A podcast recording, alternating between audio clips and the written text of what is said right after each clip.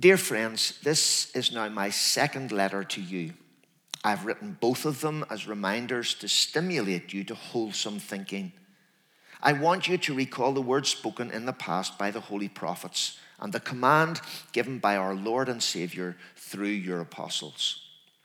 Above all, you must understand that in the last days, scoffers will come, scoffing and following their own evil desires. They will say, "Where is this coming he promised?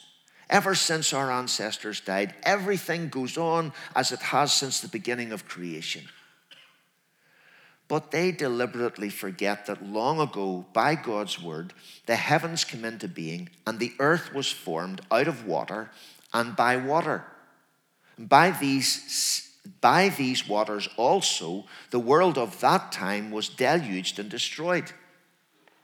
By the same word, the present heavens and earth are reserved for fire, being kept for the day of judgment and destruction of the ungodly. But do not forget this one thing, dear friends. With the Lord, a day is like 1,000 years, and 1,000 years are like a day. The Lord is not slow in keeping his promise, as some understand slowness. Instead, he is patient with you, not wanting anyone to perish, but everyone to come to repentance. But the day of the Lord will come like a thief. The heavens will disappear with a roar, the elements will be destroyed by fire, and the earth and everything done in it will be laid bare. Since everything will be destroyed in this way, what kind of people ought you to be? You ought to live holy and godly lives as you look forward to the day of God and speed its coming. That day will bring about the destruction of the heavens by fire, and the elements will melt in the heat. But in keeping with his promise, we are looking forward to a new heaven and a new earth where righteousness dwells. And ending at verse 13, the Lord will bless his truth to our hearts for Christ's sake. We ask it. Amen. If you're a regular with us on Sundays, you'll know that our theme for this year is Until He Comes, and we're thinking a bit about the consequences of and the importance of the second coming of our Savior. And to kind of introduce those themes to us, we've been looking at Peter's second letter. And tonight we come to the third chapter of that letter, okay? And we're going to look at the first half of it tonight. Second half we're going to look at next Sunday. But in that last chapter of this second letter of Peter, there is a simple message to the Christian church, and you can summarize it in just a few words. And here's what it is. Peter is saying, change is coming, and some of you aren't going to like it. Now, you might say, so what's the big deal about that? You're talking to a church-based audience. We don't do change, all right? And every time there is a change, there's always definitely at least one person who doesn't like it. I was visiting a centenarian the other day, a member of our church. She was 100 years old. And we took her a bunch of flowers and a card from the church and spent a bit of time with her. She's 100 years of age. Her body might be a little frail, but I can tell you her mind is still as sharp and fresh as it was. And so we sat having a bit of a chat together, and we were talking about things around church and about her own health and so on. And I was talking to her about the new church complex back there, which she hasn't seen, but in the course of conversation discovered that she was still able to come to church after we built this building. And she said, yeah. She said, yes, I've been in the new church building, and she said, I didn't like it. And just to show how sharp her faculties currently are, she said, and she made this sign, I don't like that. In other words, the curved pews. I like the straight ones in the old building, she said. And that's kind of the thing, isn't it? You know, change is coming, and some of you aren't going to like it. Because Peter realizes that something is in the air. You must understand, he says, that in the last days, scoffers will come. The last days.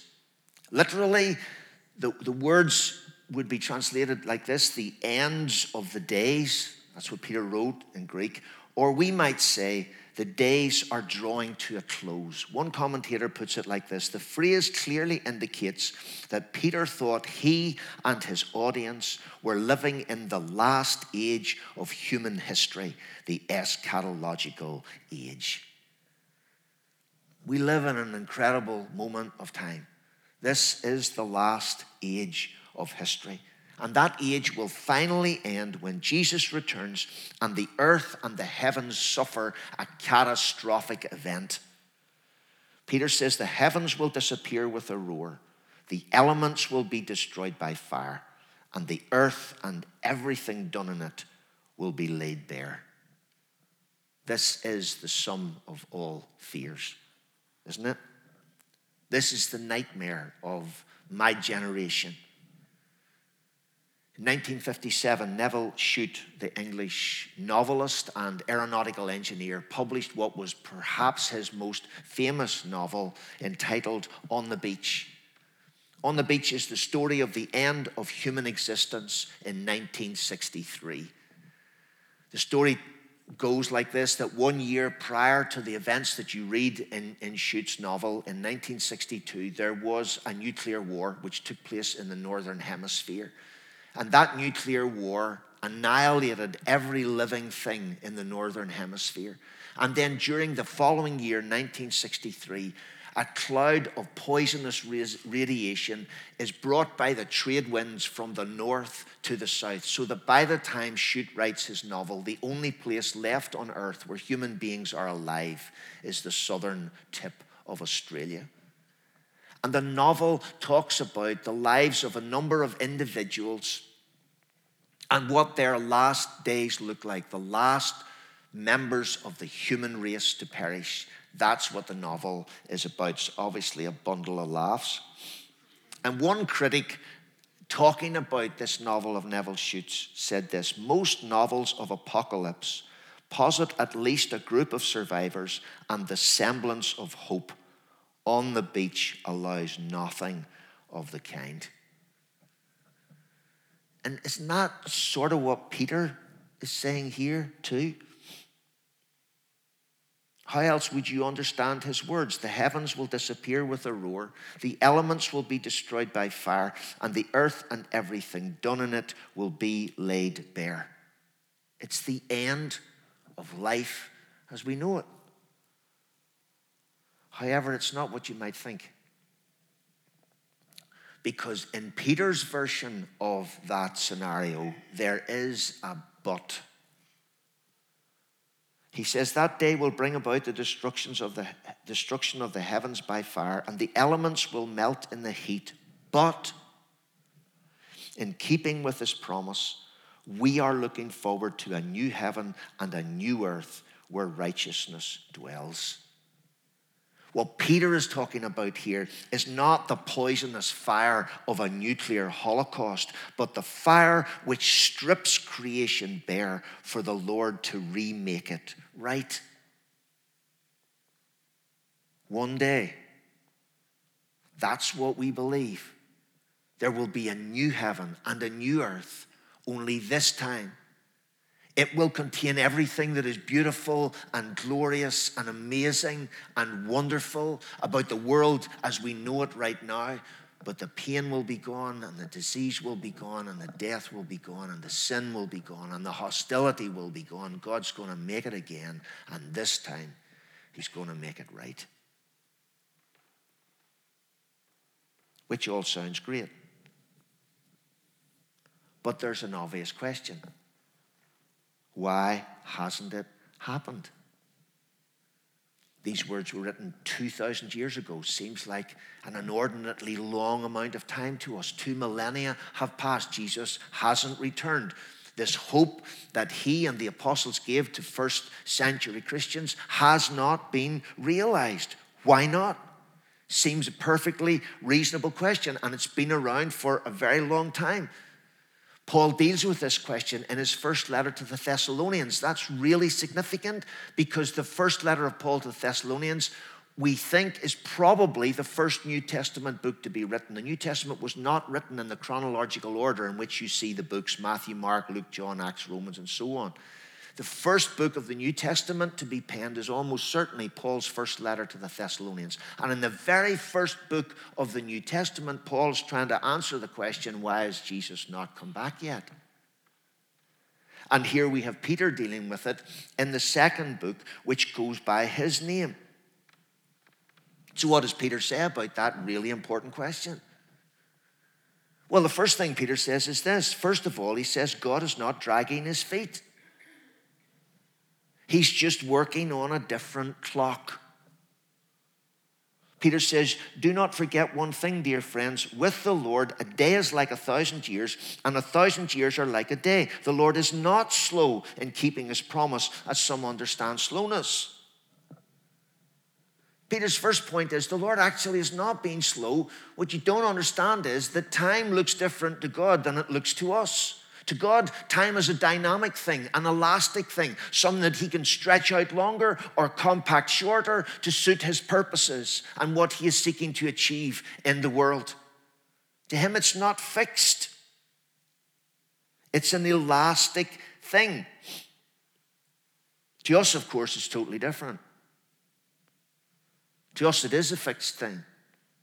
Second hand of your watch is ticking away while you sit there.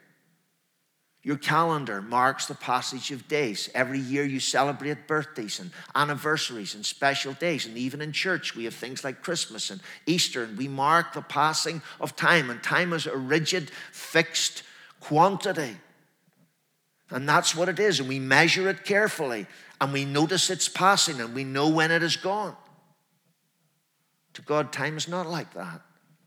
It's a dynamic thing that he can adjust and use according to his purposes. But even if to God it were not a dynamic thing, even if to God it were, like it is to us, a fixed thing, well then, even judged by the experience of that, God is not being slow. Science tells us that human history has lasted on this planet for roughly 200,000 years. Now, if those 200,000 years were a day, the 2,000 years of Christian history would be the last 15 minutes. And if God is working on a timetable that has been stretching out over 200,000 years of a race that he brought to the birth, that he then redeemed, and that he has been working with over all that time to bring into his kingdom, what's the last 15 minutes of a 24-hour day? God is not slow.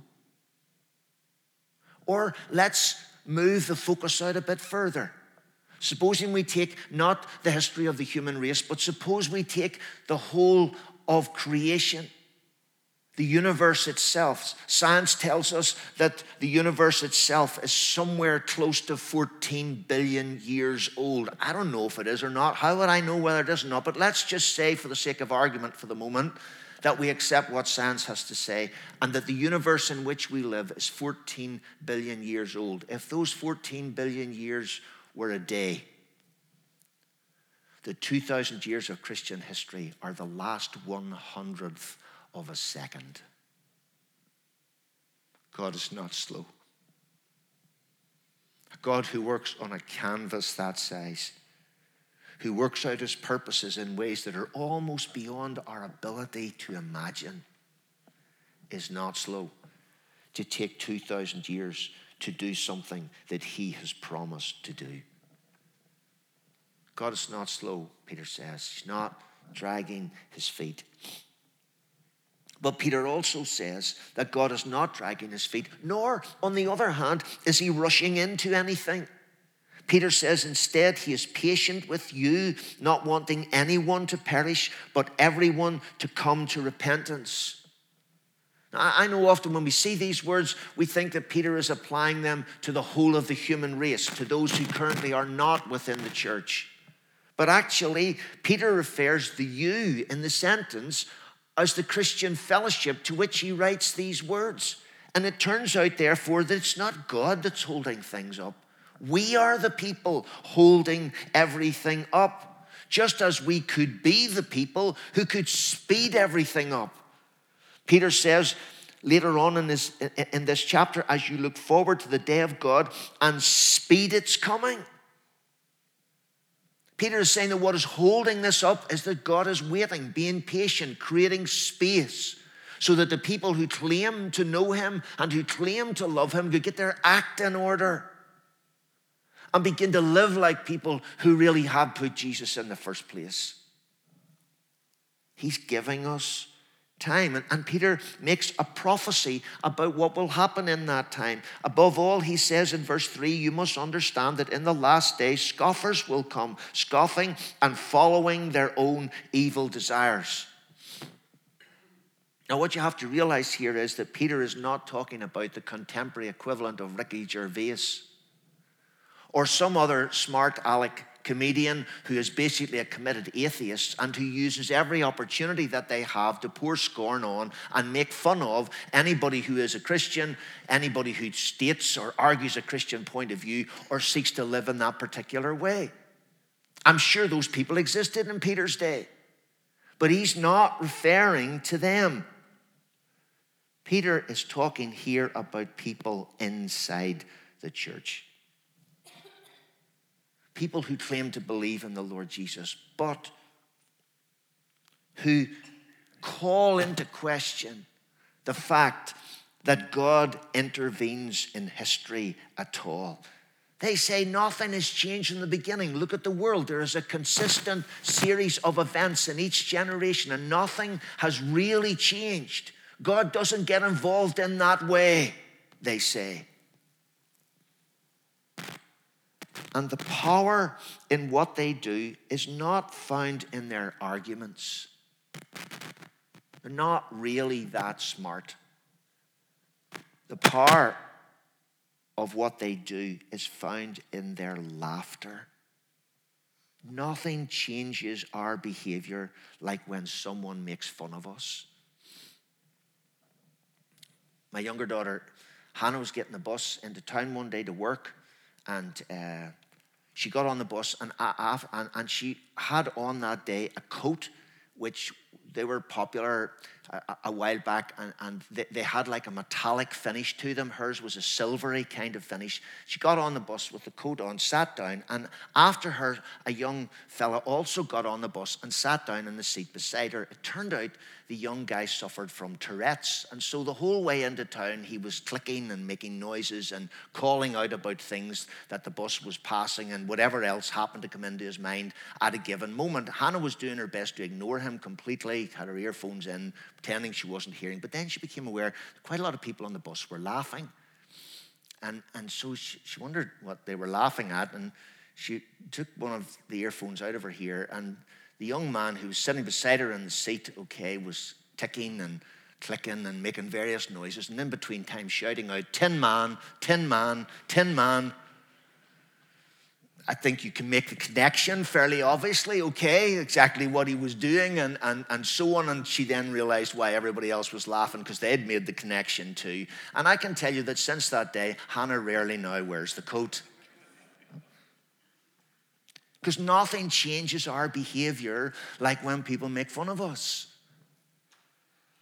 And that is the power of these people. You see, any argument they might make is easily refuted.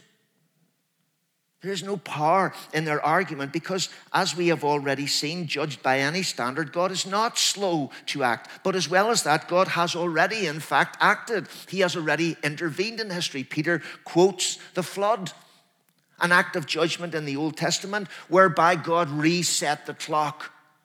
He started things again. Swept the earth clean, and he gave to the human race a new opportunity. He has already intervened and done something dramatic. So what's the problem with him doing it again? Only this time he will do it by different means. When I was a young Christian, there was a guy called Andre Crouch who was a quite well-known American singer and worship leader, and he issued I actually have some of his LPs, and I'm talking seriously vinyl here, not your rubbish LCDs or downloaded music or anything like that. The real McCoy, One of the songs that he sang was called "It's Gonna Rain," and in it there were these memorable lines that keep being repeated in the song. God says, "No more water, fire next time." And that's what Peter's saying. God's already done it with water. He's going to do it with fire the next time. Because he's already done it demonstrates that he can do it again. These people's argument doesn't hold up. And anyway, the whole point about the return of the Lord is, by the very nature of what it means, it never seems likely until it happens. Right up to the moment before Jesus comes back, there seems to be no sign that he's coming. Peter says the day of the Lord will come like a thief. One commentator puts it like this: the day of the Lord will break in like the burglar. You don't know when the burglar comes to your premises. And the moment before he breaks in, there is nothing to indicate that he might. It just happens. And that commentator goes on to say the second coming will burst in upon humankind suddenly, and it will not be a quiet affair. Christine and I were babysitting for Matt and Laura last night, and Jude has a new game. It's called Pop-Up Parrot. I don't know if you're aware of this game, but how Pop-Up Parrot works is this, okay? So you have a plastic parrot, okay?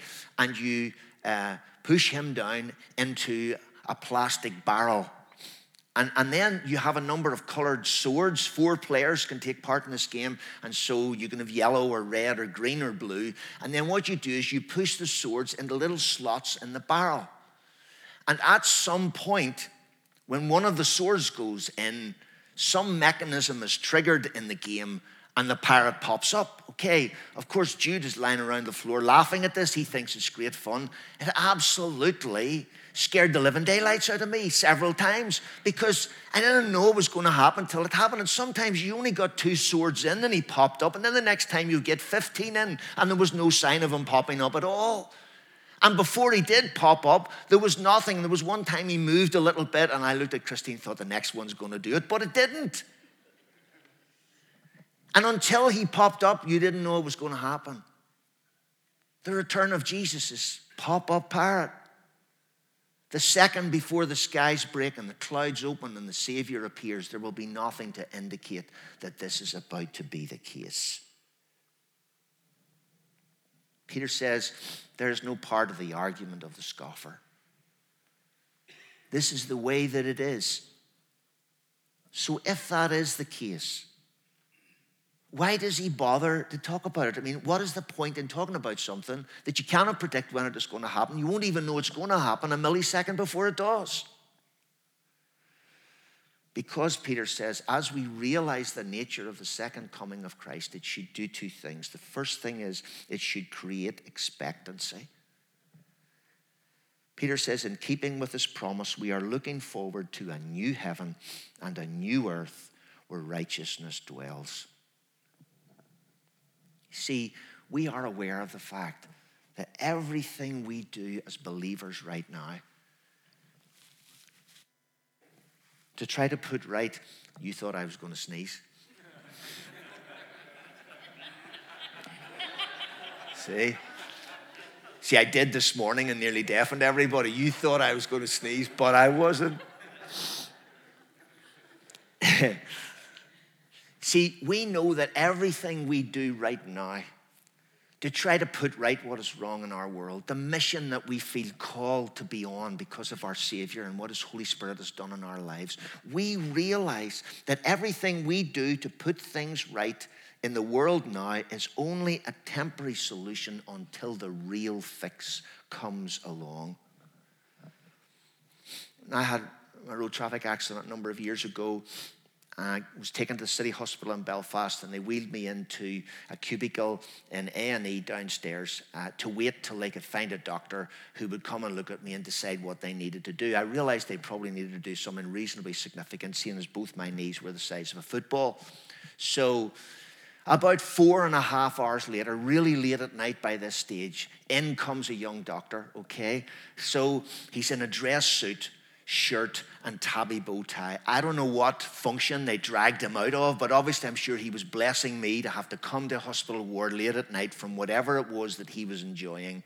And he came into the cubicle and he had my x-rays in his hand, holding them up to the light to look at them. And then he looked at me and he said, I'm going to put you in plaster and the boss can decide what he wants to do with you in the morning. Now, to be fair to the young doctor, he attended to my wounds. He stabilized me. He put both my legs in plaster. The heat of the plaster initially was glorious when it went on, and so on and so forth. But actually, he didn't fix anything. He just dressed my wounds and made me comfortable. And then the next morning when the boss came in, he did make a decision, and off I went to theater to get what needed to be done. And that's the way it is for us. Of course, we are going to work with all our enthusiasm and all our resources and all our energy to see what we can do to bring about the influence of the kingdom of God in the culture and in the age in which we live. We're going to do everything that we can to do that, but we understand that we are putting plaster on the broken legs of humanity, and we need a surgeon who can actually fix it. And that is going to happen when Jesus returns. He is the specialist who is coming to sort out the mess. One commentator says, after lengthy arguments with the heretics and vivid warnings of the fire next time, the writer turns in pastoral care towards those still clutching the promise of something better and asks that they match God's patience with their own. Wait, he says, there will be a new time and place where righteousness is at home. One day, we believe that what we cannot do, we will do all that we can. We will strive to bind up the wounds. We will sit with the broken. We will encourage those who are unsure and uncertain. We will seek to provide friendship for the lonely and love for the lost. And we will do all these things, but we know that we cannot actually fix what is wrong with them. Only one person can do that. And he's coming back to do it at the end of time. There will be a new heaven and a new earth when Jesus comes. The end of disease, the end of suffering, the end of persecution, the end of abuse, the end of uncertainty and darkness and apprehension and night. No more dying, no more pain. Because when he comes, there will be a new heaven and a new earth where righteousness is at home, where everything will be the way it should be. Peter tells us about this to create an expectancy. So we understand we are not messiahs. We are people dressing wounds and helping to try to stabilize the damage that sin has done in our lives and in the lives of others. But one day there comes a surgeon who will put it right. And we are expecting that day. He creates expectancy, but he also seeks to create devotion. Since everything will be destroyed in this way, Peter says, what kind of people ought you to be? You ought to live holy and godly lives. I love this verse because see what Peter is doing here. Peter is not saying to us that we should live different lives because we should be afraid of what Jesus is going to do when he comes. We are not afraid of that day. Because of the cross, we are not afraid of that day. We are not afraid to look in our Savior's face. We are not afraid to welcome the coming King. We're not going to do what we're going to do out of fear. We're going to do what we're going to do out of devotion and love. That's what Peter says here. Since everything will be destroyed, what kind of people ought you to be? You ought to live holy and godly lives because Jesus is coming back. But because that is so, we ought to be careful whose company we keep.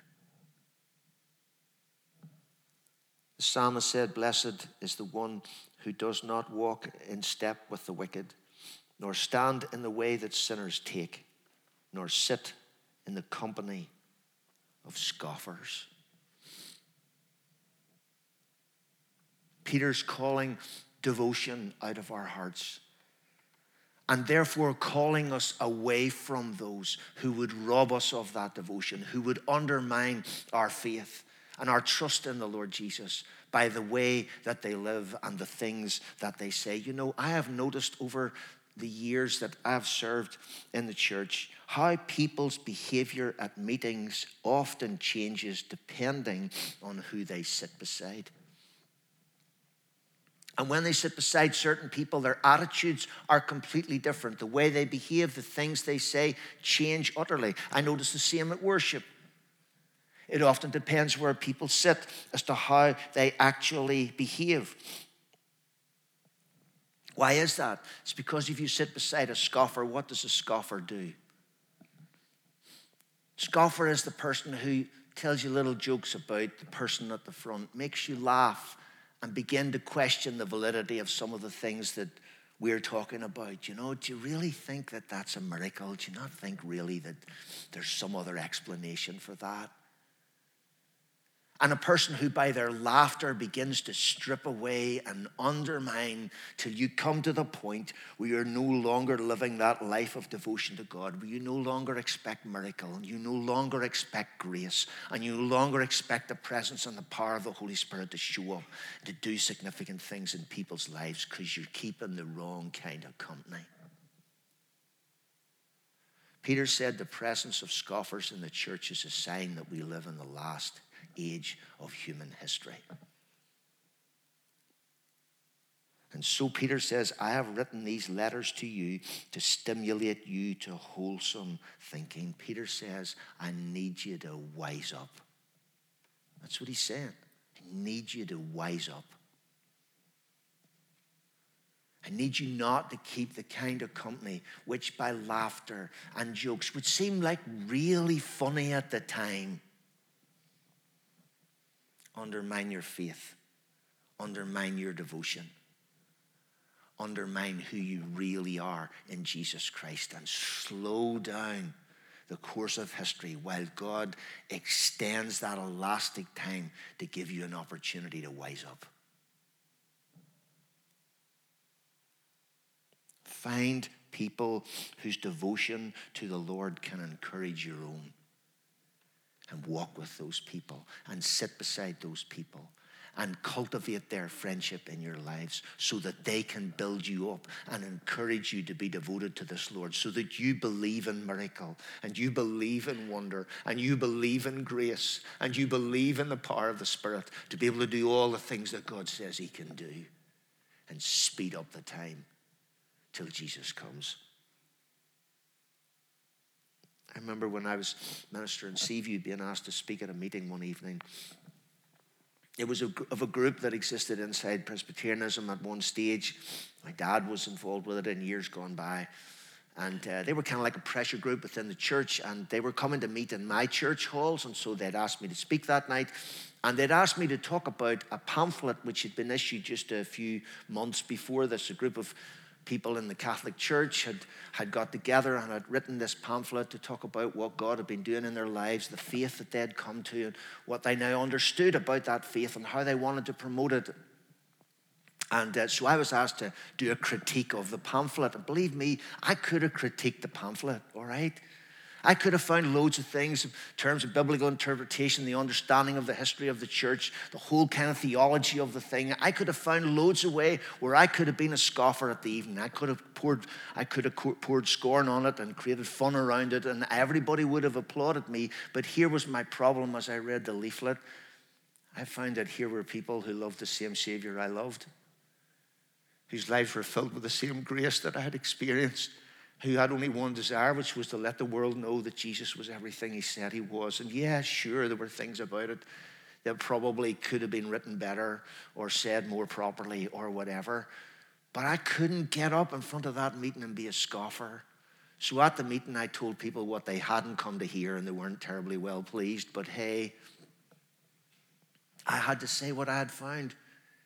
I found a group of people who loved the Savior like I did, and who in the midst of all their struggles and misunderstandings and all the rest of it, you know, who didn't have my advantages growing up and all the rest of it, yet had found Jesus and had found excitement and joy in following Him. And if you like, metaphorically, I changed my seat. I stopped sitting with the people I had been sitting with, and I went and sat with some others. And I believe in this day and age, the Lord is calling us to do the same. Why does Peter talk about the last days, the coming again of our Savior? He talks about these things so that you should understand that God is not slow. He's not dragging his feet. But he also says these things so that you might be encouraged in your faith, so that your devotion might rise and your expectancy might become stronger.